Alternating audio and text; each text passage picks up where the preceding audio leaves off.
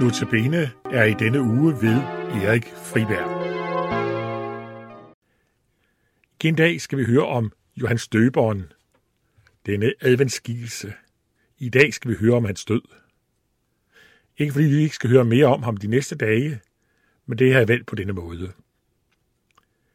Vi skal læse nogle vers fra Markus Evangeliet kapitel 6.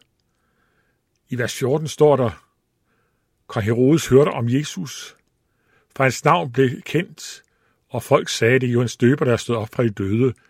Derfor virkede disse kræfter i ham. Den konge, der her nævnes ved navn Herodes, det er ikke Herodes den store, som stod Jesu barn efter livet. Han er for længst død. Nu er det hans søn, Herodes Antipas, som regerer som landsfyrste, en slags lydkonge i Galilea.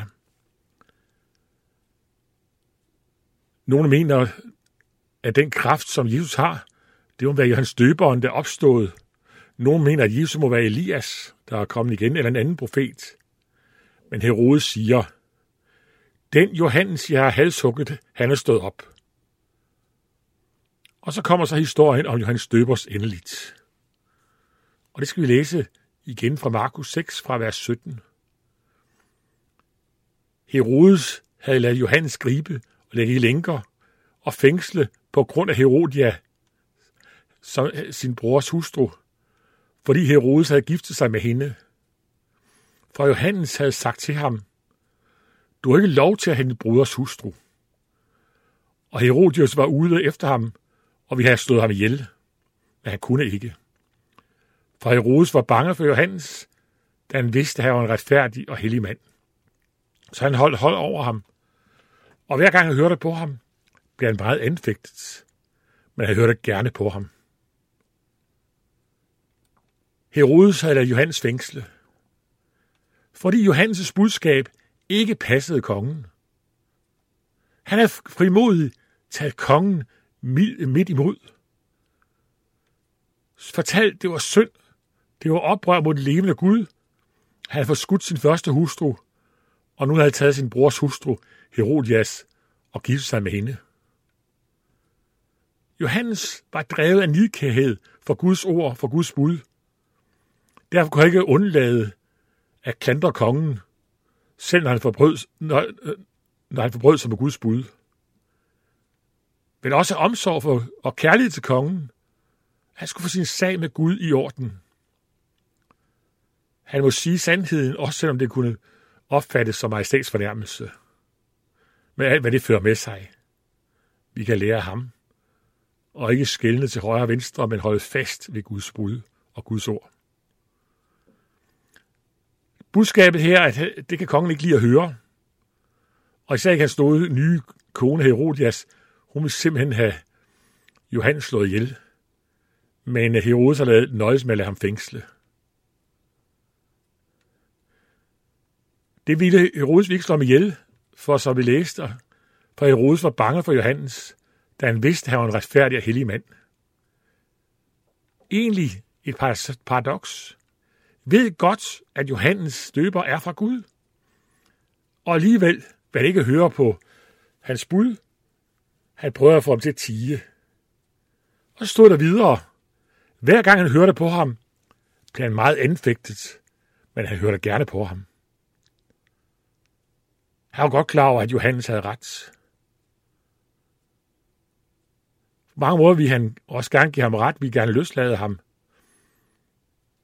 Ville også godt have erkendt sin synd og få gjort op med den levende Gud. Men han gør det ikke.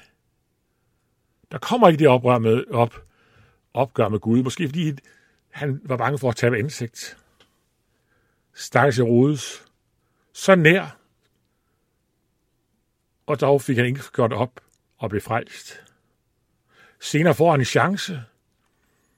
I Lukas 22 kan vi høre, hvordan Pilatus sender Jesus over til ham, der langfredag.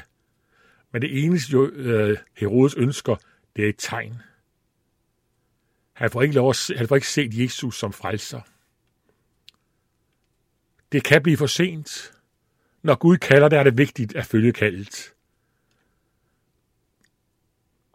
Kalder Gud dig ind i et opgør, en omvendelse til ham? Udsæt det ikke, det kan hurtigt blive for sent. Det blev det for Herodes.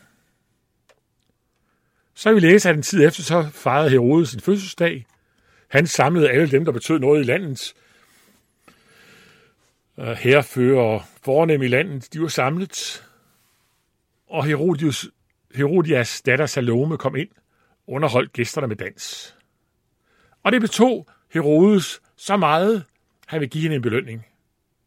Hun måtte selv vælge, hvad hun ville have, helt op til halve kongerige. I gæsternes påhør sværgede han på, at hun må få, hvad hun vil have. Man kan så spørge sig selv, om han ikke kunne tåle det at blive fejret som festens midtpunkt. Var det steget ham til hovedet? Eller var det alkoholholden, der havde gjort det samme? Han kom med så generøst tilsagn for aldrig så flot en dans. Sådan tilbud skal tænkes over, og Salome går ind og rådfører sig med sin mor, Herodias, og hun hader Johannes, ønsker ham ryddet af vejen. Så hun siger til datteren, ønsker Johannes Døbers hoved på et fad. Salome går til kongen med ønsket. Nu er Herodes på den. Han ønsker ikke at dræbe Johannes, men af hensyn til eden og til gæsterne, føler han sig nødsaget til at dræbe Johannes. Og så er en soldat ned for at få det ordnet, og kommer med hovedet til Salome, som giver det til hendes mor. Johannes' disciple, de begraver ham så, og så er der også besked til Jesus herom. Og der står i Matthæus 14:13, da Jesus hørte det, drog han bort derfra i en båd til et øde sted for at være alene. Det berørte Jesus dybt, at Johannes var henrettet.